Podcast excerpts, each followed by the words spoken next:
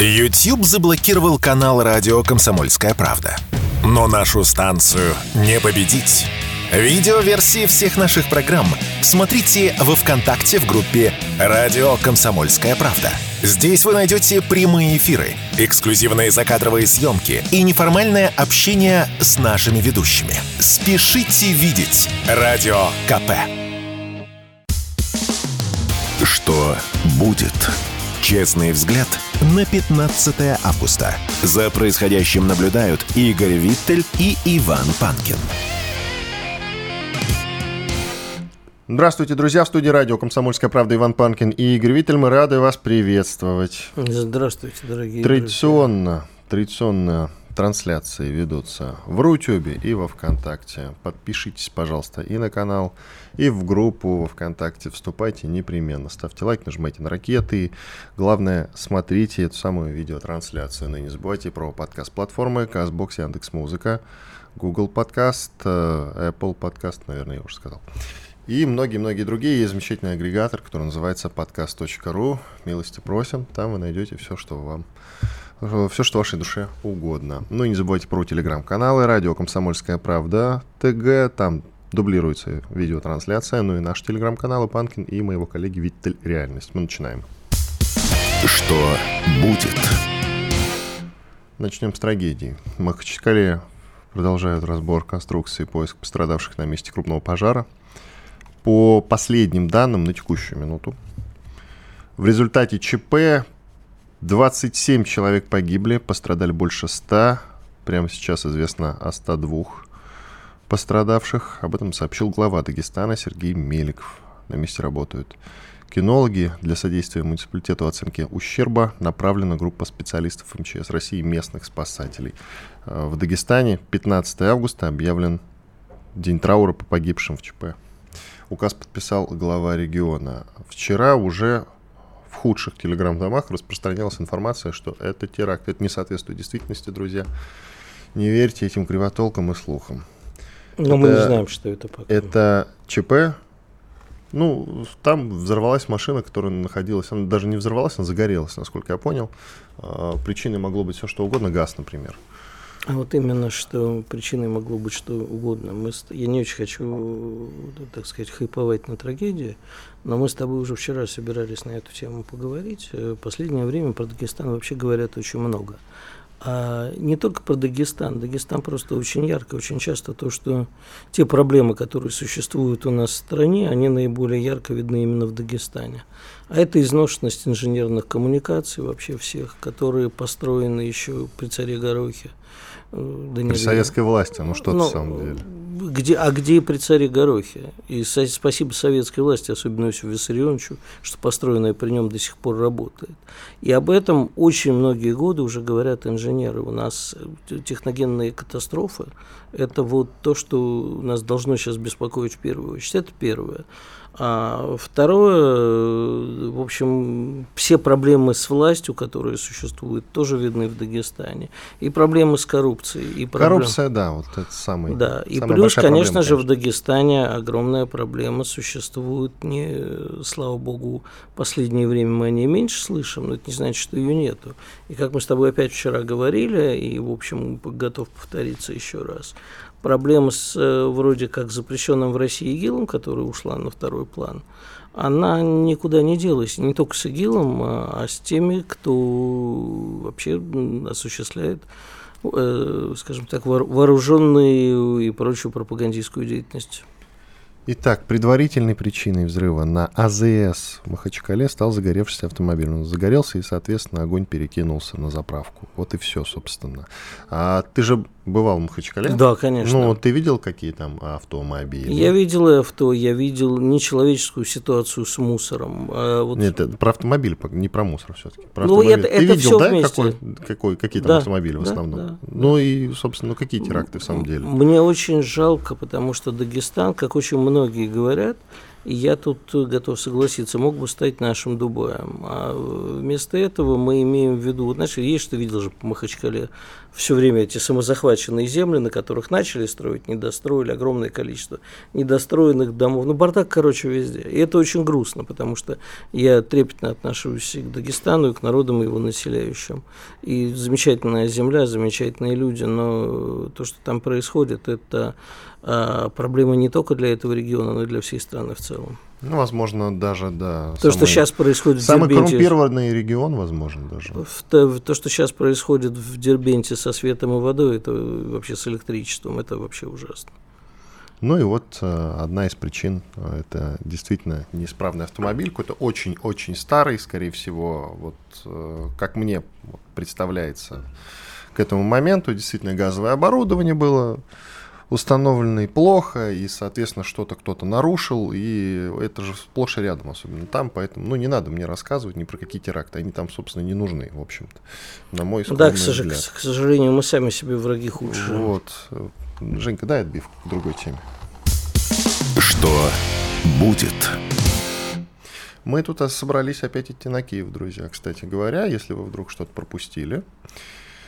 Да, ну, по крайней мере, в Киеве боятся местные генералы, говорят, что надо укреплять оборону для того, чтобы э, русские не смогли, русские, то есть мы, захватить э, Киев. Прямо сейчас действительно они там укрепляют оборонительные сооружения, представьте себе. Да, а значит, есть какие-то донесения разведки, что любопытно. Не просто так же генералы об этом говорят, шум поднимают, не так ли?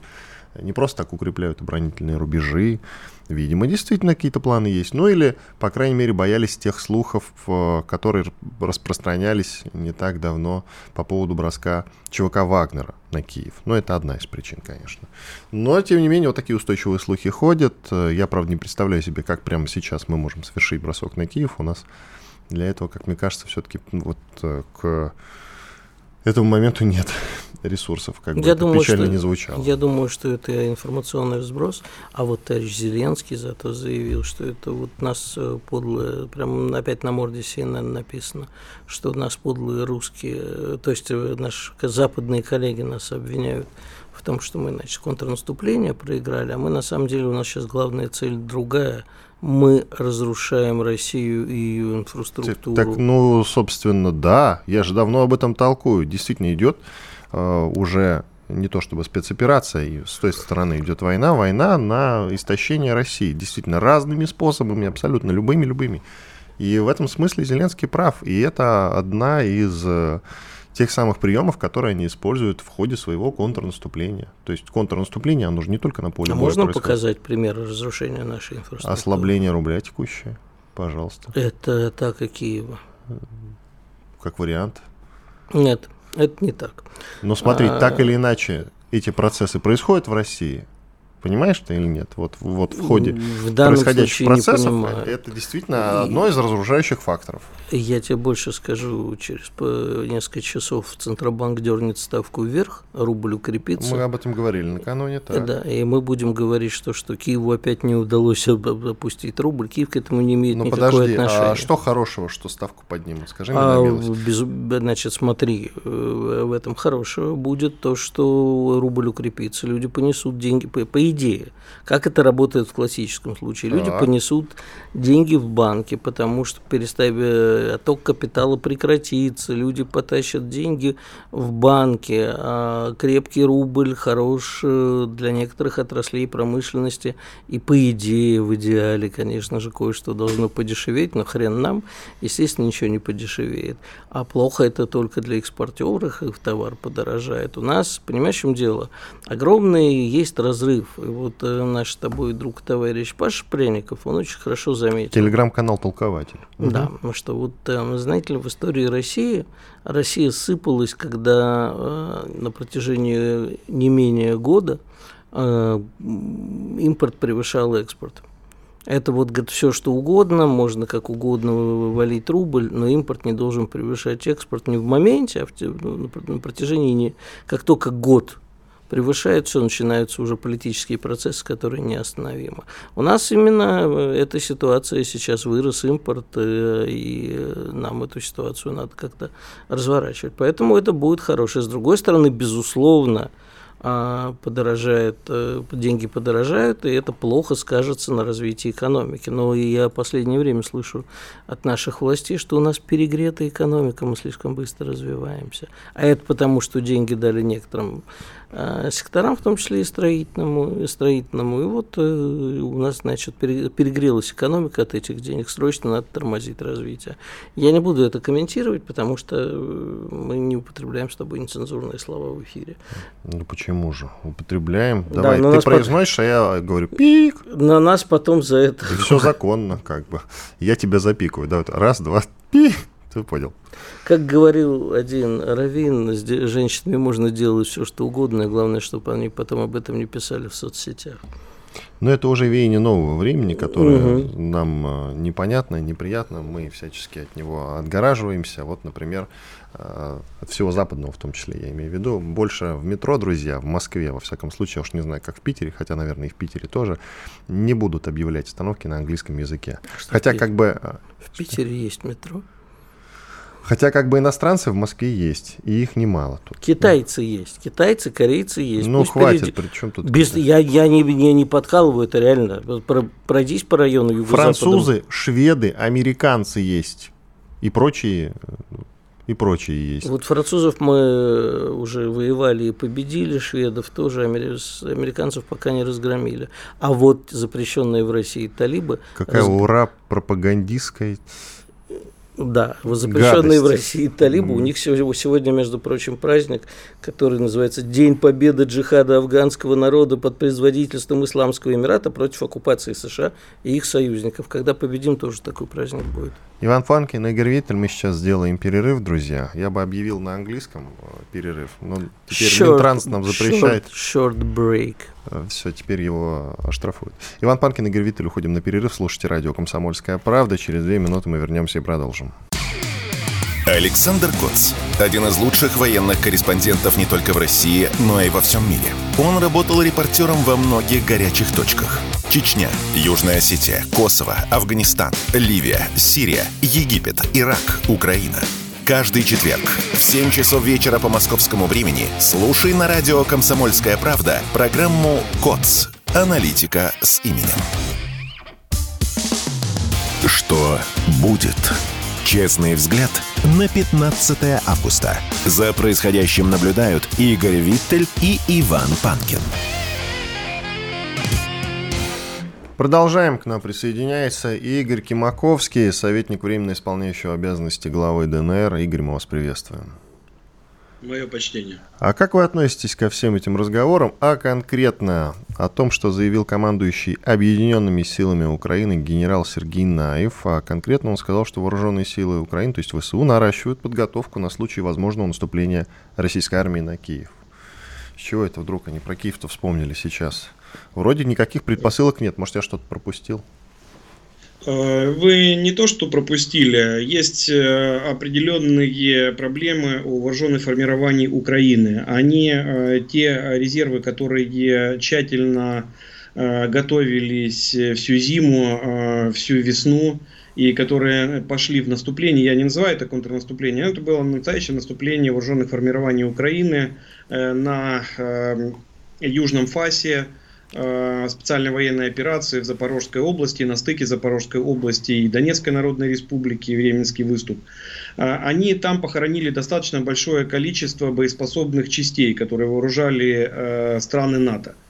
И надо просто понимать, что такое театр боевых действий в этом месте. То есть это эшелонизированная оборона в нашу сторону, там в 3-4 эшелона, в украинскую сторону 3-4 эшелона. И если эту эшелонизированную оборону проломить, то дальше э, фактически до Днепра э, армия может идти э, спокойно. То же самое и со стороны, например, Белоруссии и России с севера. Если, например, мы оттуда пойдем, то до Киева проломив буквально одну-две э, линии обороны, с учетом уже нашего понимания применения ими артиллерии, которая существенно выбита уже э, в рамках э, этой летней кампании, и они понимают, что если мы вдруг перейдем к операциям не оперативно-тактическим, а стратегическим, э, то э, мы можем э, заходить в очень большую глубину противника. И мы понимаем, что сегодня не надо в лоб брать Харьков, не надо в лоб брать Одессу, Херсон, Киев. Нужны глубокие охваты, и для этого, в принципе, предпосылки определенные есть, потому что украинские вооруженные формирования, даже с учетом их каких-то сдвигов на южном фасе э, специальной военной операции, я напоминаю, по Запорожскую область, а, они уже выдыхаются. И в конечном итоге Украина рассматривает все сценарии, даже самые негативные сценарии, э, в том числе и для себя. Ну хорошо, как скоро такие планы вообще реализуемы? Хотя я понял, исходя из того, что вы сказали, в лоб мы брать никого не собираемся. Я, в принципе, так и думал. Но тем не менее, как-то же мы брать собираемся, вот как? И тот же Харьков, мы продвигаемся на Купинском направлении? Мы продвигаемся в районе Купинска, но я хотел бы сказать, что наша активность на некоторых направлениях, она была очень важна а, в рамках этого летнего сезона для того, чтобы сковывать силы противника и не давать маневрировать. Вот почему, например, а, там нет а, серьезных продвижений там, в Донецкой Народной Республике, хотя по некоторым направлениям мы готовы более существенно влиять э, на ситуацию и бить противника. И ребята к этому готовы и очень замотивированы. Э, но основная задача это сдержать э, наступление противника и максимально перемолоть его два экспедиционных корпуса, которых он готовил. Это фактически армия которая готовилась для того, чтобы прорваться к Азовскому морю. Но, как мы видим, ничего у них не получается. Они там могут себе позволить э, продвинуться на несколько десятков, э, местами несколько сот метров. Э, мы знаем эти проблемные точки, это и урожайное, это и в район Работина, это все, что касается запорожского направления, Старомайорская. Но там противник продвигается на вот эти десятки метров, неся просто колоссальные потери, вот просто колоссальные потери. И я был на одном совещании, где даже наши генералы с болью Э, говорили, э, то есть перечисляя цифры потерь со стороны, со стороны вооруженных формирований э, Украины, понимая, что они в мясорубку гонят уже неподготовленные части. И пленные, которые попадаются, они об этом говорят, что многие из них даже подготовки нормально не проходили. Это я уже беру тех, кто доукомплектовывался в рамках августа месяца, Э, в эти э, корпуса, которые наступали э, в районе Запорожской области.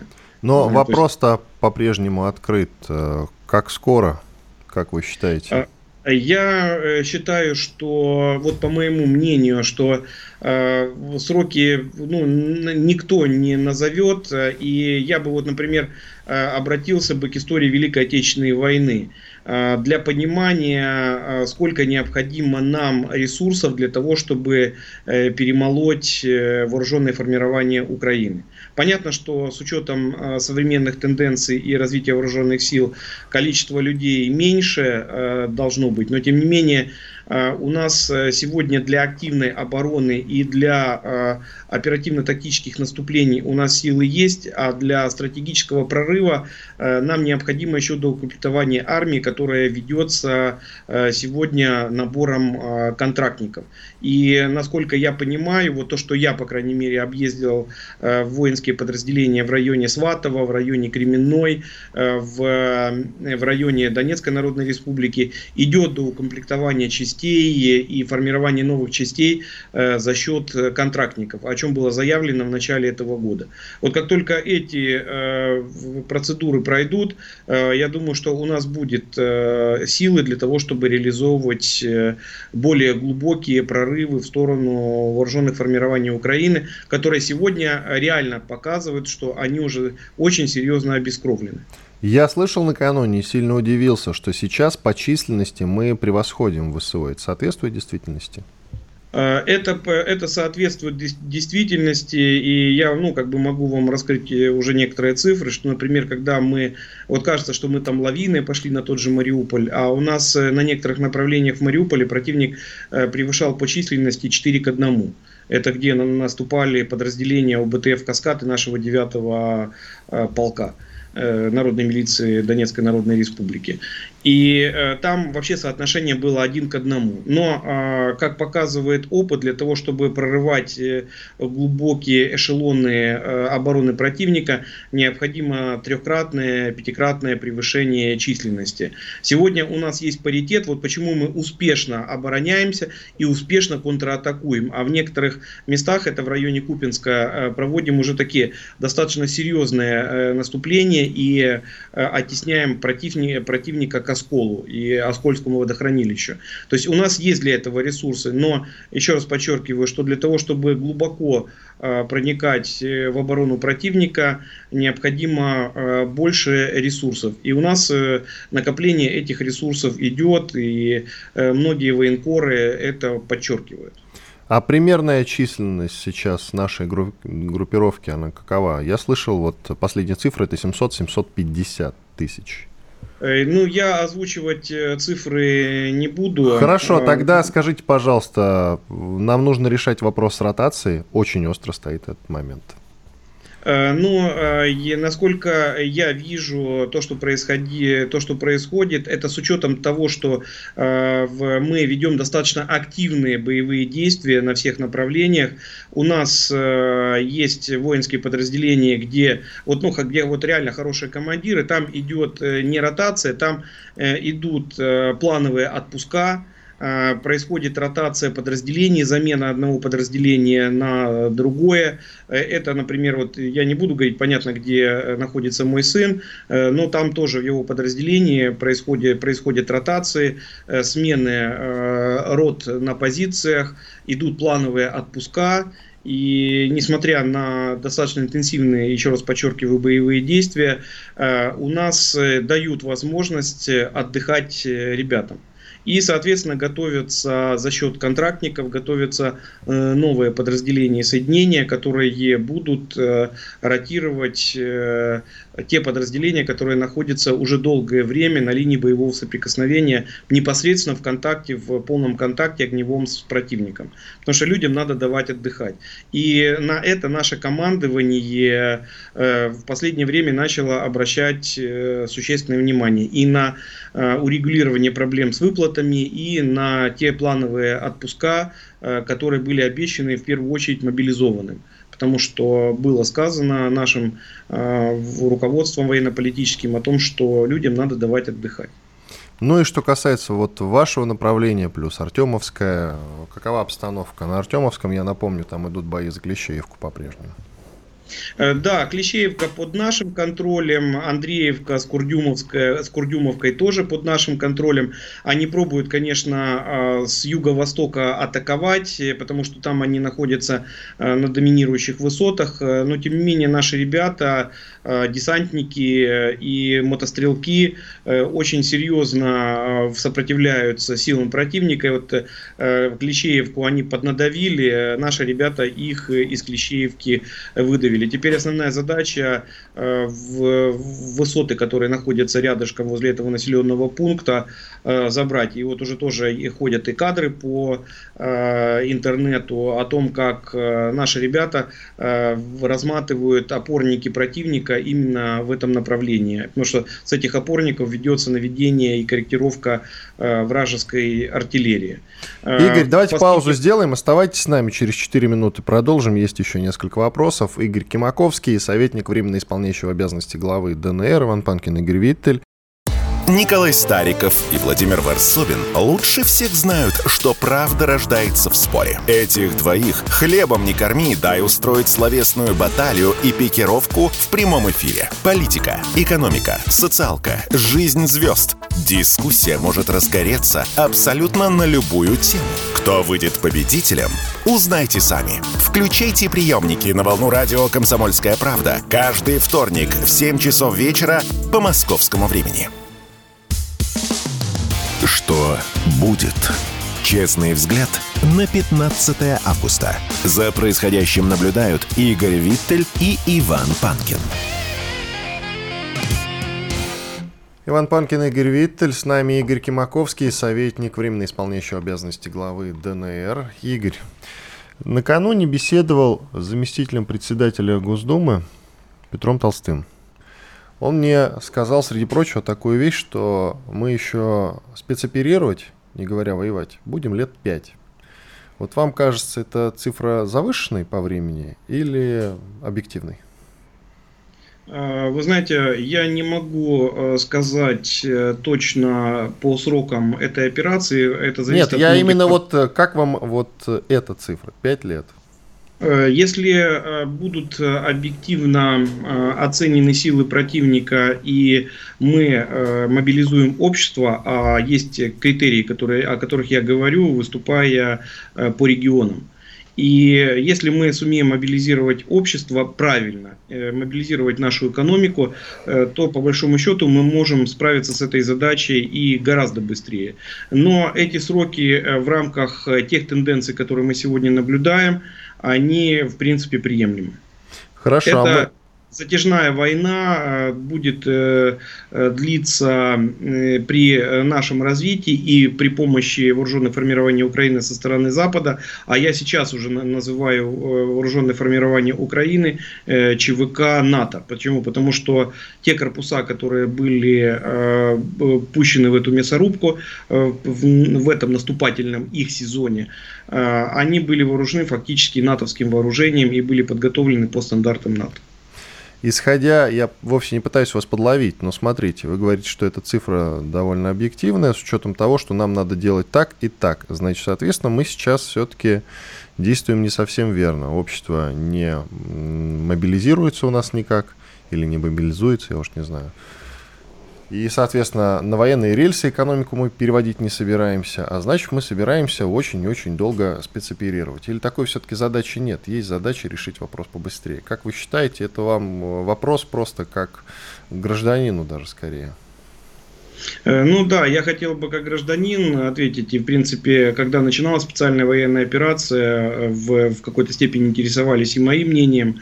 Э, я тогда говорил, что это не будет прогулкой, потому что имел возможность даже из открытых источников, когда находился в плену, оценивать, как развивается вооруженное формирование Украины. И они с 19 года целенаправленно уже готовили, целое поколение готовили к войне с Россией. То есть они уже готовились, начиная с 2019 года. Если до этого просто как бы, да, они накапливали силы, то с 2019 года они целенаправленно уже готовились к вооруженному конфликту с Российской Федерацией.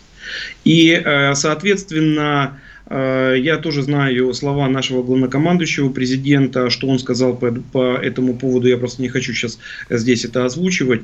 Э, но есть понимание Э, оценка вооруженных формирований Украины, той помощи, э, которая им оказывается, и есть э, несколько сценариев которые тоже осуществляются даже в рамках вот этого летнего сезона. И мы видим, что он для наших вооруженных сил, он достаточно успешный, я считаю. И э, нам для того, чтобы вот мы достигли паритета уже в, с, например, там в средствах космической разведки, в средствах БПЛА, Э, у нас есть еще определенные недостатки в дальности наших артиллерийских систем, даже не в точности, а в дальности. Ну, просто потому что объективно 155-й калибр, он летает дальше. И есть у них э, ракетные комплексы, с которыми наши ПВОшники, кстати, э, умеют уже справляться. Я сидел непосредственно в нашем комплексе С-300, когда сбивались ракеты, которые летят в сторону Бердянска. То есть наши умеют уже с этим работать. Но а, паритета а, еще в некоторых моментах не достигнуто, а, поэтому говорить о том, что вот я могу сказать вот о сроках, а, когда мы победим, а, ну как бы для меня это вопрос сложный, потому что может быть да, я даже не всех а, а цифр, то есть не владею всеми данными для того, чтобы объективно оценивать эту картину. Я как мужчина хотел бы, чтобы как участник специальной военной операции именно. Как, как участник военной специальной операции, вот мое мнение, что нам э, необходимо необходимо. Еще э, порядка 800 э, миллиона штыков, вооруженных хорошо и с достаточным количеством Э, боевой техники. Потому что вот сегодня э, я четко могу сказать, что во многом успех э, вот наших оборонительных действий, тактических наступлений, он связан с тем, что наш боец, начиная от рядового и заканчивая там командирами полков, уже понимают четко, что необходимо делать в рамках новой войны, потому что территория Украины это в конечном итоге это лаборатория, где испытываются в том числе новые системы вооружения, новые тактики, э, новые системы управления, системы беспилотной летательной авиации и так далее, и применение ее в рамках штурмовых, оборонительных действий. Э, то есть очень много факторов необходимо учитывать. Ну вот мое понимание, что нам э, вот необходимо ну, больше, больше бойцов на линии фронта. Все а понятно. Готово ли сегодня общество? Ну, с этим, наверное, сложно. И с обществом на эту тему надо разговаривать. Спасибо большое. Игорь Кимаковский, участник специальной военной операции, советник временно исполняющий обязанности главы ДНР, был с нами. Приглашаем к разговору Станислава Крапивника, офицера и ветерана вооруженных сил США, танкиста. Вы можете читать, найти его в телеграм-канале «Стас туда и обратно». Станислав, приветствуем вас. Здравствуйте, доброе утро. По поводу новых э, поставок уже... Там, или, американ... или, или старых. Потому что вот немцы-то старые по, леопарды. Поставки-то новые, а танки, может быть, и не очень. Но поставки-то новые. Ну, Новый пакет поставок. Все, Стас... не путай человека, он американец. Хорошо, я, а я имею... Кто американец? Станислав кто? Наш русский человек. Ли? Американец, я русский. Вот. Я русский. Я русский. Хорошо. А я американский. Да. Станислав. Ладно, все, хватит тернизировать. По поводу Абрамсов, э, которые сейчас поступят э, на фронт, что они себя представляют? Я имею в виду, представляют ли угрозу для нас? Ну, первая вещь, любая боевая система, неважно, какая она старая, представляет какую-то угрозу. Даже если тогда выбросить э, старый Т-34, любого пехотинца, они все равно представляют угрозу. Не нужно это минимализировать так. А во-вторых, э, системы, ну, те танки, которые они будут выставлять, э, ну, это на, ну, на плюсовой стороны они старые танки, это э, М1, первое поколение. Единственная разница то, что там собираются поменять э, пушку на, на 120 миллиметровую, 105 миллиметровую. А, бронь стальная, так что там нету композитной брони, так что они достаточно легко можно пробивать по сравнению с э, композитной броней. При этом а, танк все равно это серьезное дело. А, оно достаточно большая машина, прицель. Ну, в пустыне у меня были сержанты, которые воевали в 91 году, и они подбивали э, ираковские танки от 5000 метров по идее, прицели только видят до 3000, но реально они до 5000 э, спокойно попадали. Они не видели, во что они стреляли, они только видели точку, э, теплую точку, и в это они стреляли. С другой стороны, конечно, такие дистанции в Европе не найдешь. Э, просто даже на равнине там это, это не, не плоская пустыня, как в Южном Ираке. Ну, опять э, все приходит еще к, к той темы э, экипаж, насколько они хорошо тренированы. Не только, чтобы они могли воевать в самом танке, чтобы они могли, воевать как, э, как часть, как взвод, как рота, как батальон. Ну, 31 танков это, это две роты э, по натовским стандартам, немножко больше. 14 а танков в одной роте. А, так что а, поменять что-то обстоятельства на а, поле боя нет, но ничего не поменяет. Если будет только 30 танков. Если начнут полномасштабное накачивание этих танков, леопардов, любых, я имею в виду не 100 штук или 30 штук, а там 500, 600, 1000, ну это уже будет совершенно другое дело. Это будет уже более серьезная проблема как-то вот так вот э, рассчитывают, уже смотрят на следующую весну. Да, ну, поговаривают, да. что уже планируют э, украинское контрнаступление на Западе весной 24-го уже год, действительно. Я-то по наивности своей предполагал, что они в глухую оборону к этому моменту должны уйти, по идее, что, в общем-то, не облегчает нам задачу. А вы что скажете? Ну, они переходят э, на оборону э, в разных секторах. Там еще наступления какие-то там идут, есть еще наступления, которые идут э, на Запорожской, э, такое как последнее, так, бросим все, что можем. Но в то же самое время они готовят э, оборону. По-моему, это сейчас наступления больше идут, чтобы мы не начали на свое наступление. И есть такой план, чтобы в мае или в марте, вернее, начать какую-то вторую весную наступление. Это все строится на, на том, на таких желаниях, то, что Россия не будет наступать. Конечно, я думаю, это неправильно, потому что мы, мы уже наступаем. Ну, без крупного наступления, конечно, эта война не закончится. Да, давайте откровенно будем говорить. Есть у нас силы на такое, не знаю. А, думаю, все равно нужно было бы и довести хотя бы еще полмиллиона а, вооруженной силы.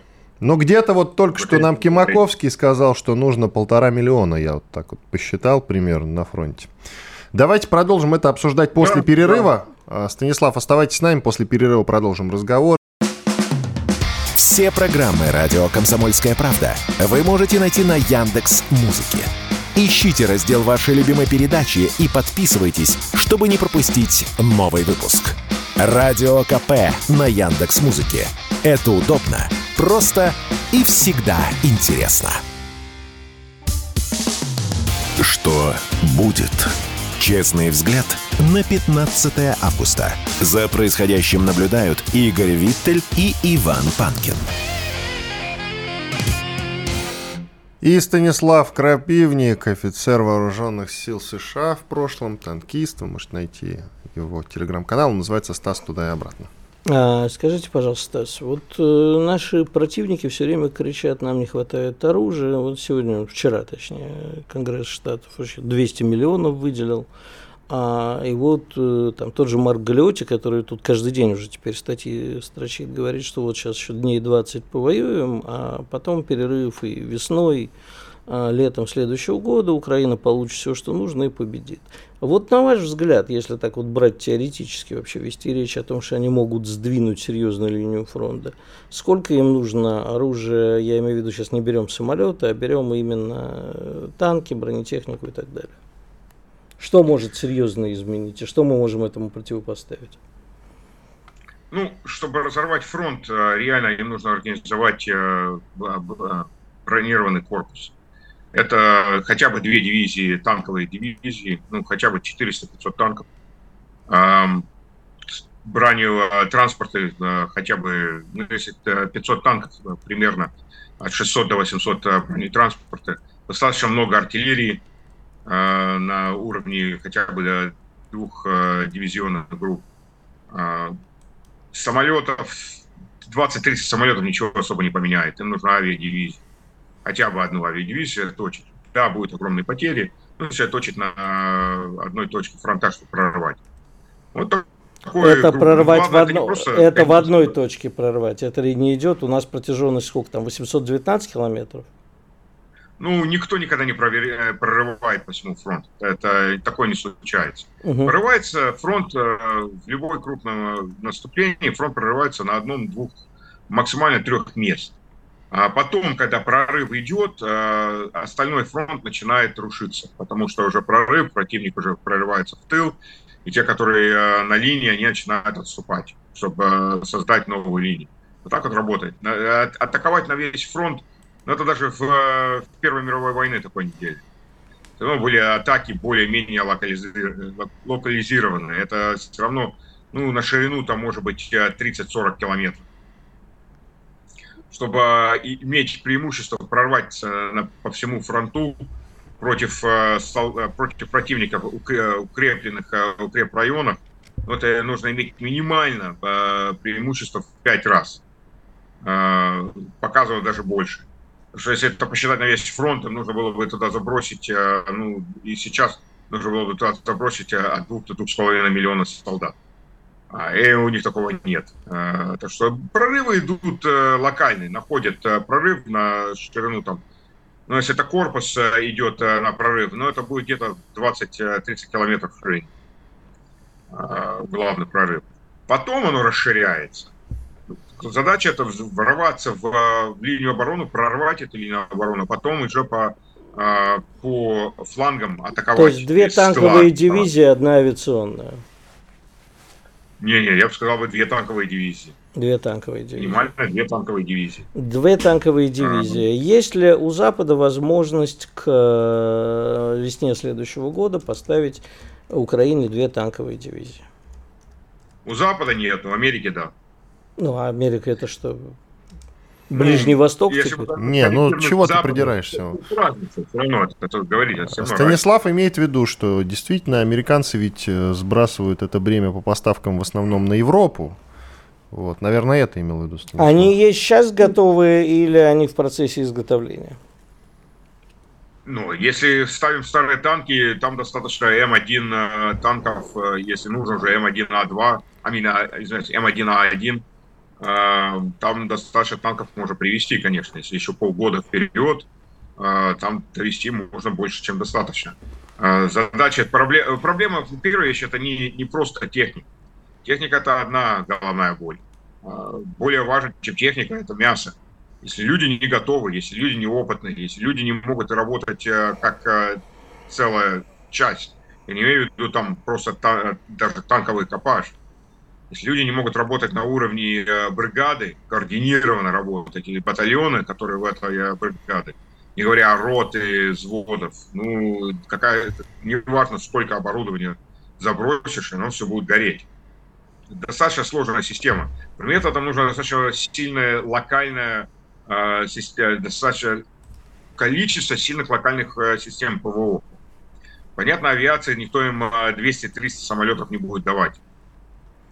А и почему говоря, до сих то, пор что... не выдают вот эти старые танки в таком количестве? Не хотят победы Украины? Ну вот, 200, 250 танков, это как раз э, дивизия одна, соответственно, 500 танков. Да. Ну, 200 с чем-то танков и так уже дали. Э, разные модели, разные возраста, а там еще Леопард-1 э, давали, дают, э, их модернизируют, конечно, потому что это даже не, не старый танк. Но Леопард-1 это эквивалент Т-55, Т-62. Давали другие танки. Проблема, ну, большая проблема, вот даже когда смотришь видео, как они двигаются, как они перемещаются, опыта нет. Ну, опыта просто тупо нет. Там э, самые простые э, тактики, они двигаются медленно, они не, не уверенно двигаются. Э, когда попадают в минные поля, они не, идут по, э, по стандартным процедурам, начинается паника, все разъезжаются и все находят свою мину.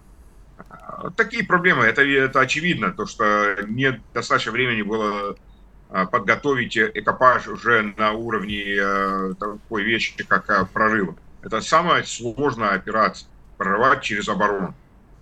И считая, то, что нормально на такой операции ставятся первые две бригады, идут самые опытные, это которые идут на первую линию прорыва. Они даже в первой линии не дошли. И считая из этих бригадов, можно рассчитывать до 70-80% потерь. А, ну, видно, технологии, э, технологии какой-то более-менее старые привезли в этой старой технике. А технология именно вот э, прорыва, как это действовать, э, ну, у них еще нет. И те, э, тот экипаж, э, который был в этих э, танках, ну, многие из них уже сгорели. Так что тоже, это нужно опять людей готовить, многих людей с абсолютного нуля. А, так что, ну, конечно, в эту игру можем играть годами. Достаточно старых танков можно все подбрасывать, подбрасывать. Это можно пару лет тянуть. И...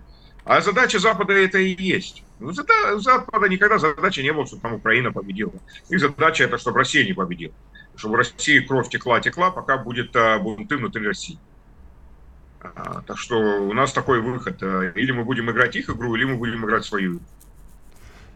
Станислав, я а, тут слышал, свою... Э, я тут слышал версию, что вот конфликт на Украине это, пожалуй, первый конфликт, который, в общем-то, не танковый потому что танки это оружие прорыва, а соответственно сейчас э, все заминировано на Украине. Ну, практически для танка дороги нет, по сути. Особенно если одному танку противостоит там э, опытный экипаж э, противника, то, в общем-то, ловить, по сути, и нечего. Танк может потребоваться только для обороны. Может быть, с этим связано, что танков поставляют недостаточное количество в Украине. Чем это отличается от э, все Второй мировой войны. Мины а не, было, не было такого количества птуров, не, не было такого количества птуров во Второй мировой войне, противотанковых ракет управляемых, э, которые а, жгли а, эти самые танки в огромных количествах. А сейчас их, э, этих птуров, полно, соответственно. Я вот поэтому и говорю, что это первый, по-моему, на самом деле не танковый конфликт. Танки тут э, максимально неприменимы, в общем-то, по сути. Но я могу быть неправ, да, вам слово. Слушайте, это тоже, танки все равно применимы. Э, разница это, готовы мы по, те, нести потери, серьезные потери для прорыва. Любой серьезный прорыв будет нести с собой серьезные потери. Танки также могут все равно действовать. Вот только что был ролик под Купинском, там, один танк, два э, БМП прорываются очень спокойно, довозят пехоту, пехота потом начинает действовать по уже побитым э, позициям. Минные поля – это ничего не нового. Мины начали выходить еще Первой мировой войны и также использовались против э, первых танков Первой мировой войны. Курск, никто не забыл, сколько много мин мы выкладывали при битве в Курск. А это немцы не, не выкладывали мины, они везде выкладывали мины, также, когда они перешли на оборону. А Панзерфаст, первый Панзерфаст вышел уже сколько там, в 42 году. Танки все равно шли, да, достаточно много танков а, гибло от Панзерфастов а, тоже. Технология двигалась вперед. Так же самое, когда наши системы начали выходить, египтяне использовали эффективно против израильтянских танков в 1963 году, пока израильтяне новые тактики не разработали. Это все время такое. Все, каждый раз, каждую ну, войну все говорят то же самое, то же самое байки. Ой, уже танки не нужны, все поменялось. Ой, самолеты не нужны, все поменялось. Все то же самое. Технология двигается вперед. И оборон, оборонная технология, наступительная э, технология. А, новые системы идут на танках. То все равно это, танки все равно будут использованы. Вопрос, а мы готовы на крупное наступление. Это единственный путь, то, что мы выиграем эту войну. Нужно крупное наступление. На дороге никто никогда не выиграл. Спасибо большое. Так что это наш, это выбор для главнокомандующего, как пусть стратегии выбирать. Спасибо большое. Станислав Крапивник был с нами, офицер, ветеран вооруженных сил США, автор а... телеграм-канала «Стас туда и обратно». Подписывайтесь, пожалуйста. А я давно говорю, не нужны ни танки, ни самолеты, одна большая ядреная бомба. Лучше спереть у американцев парочку ГБУ-57 и все на этом закончить. Такая хорошая бомба глубинная. Иван Панкин, Игорь Виттель, мы уходим на большой перерыв. Через пять минут вернемся и продолжим. Что будет? Честный взгляд на происходящее вокруг.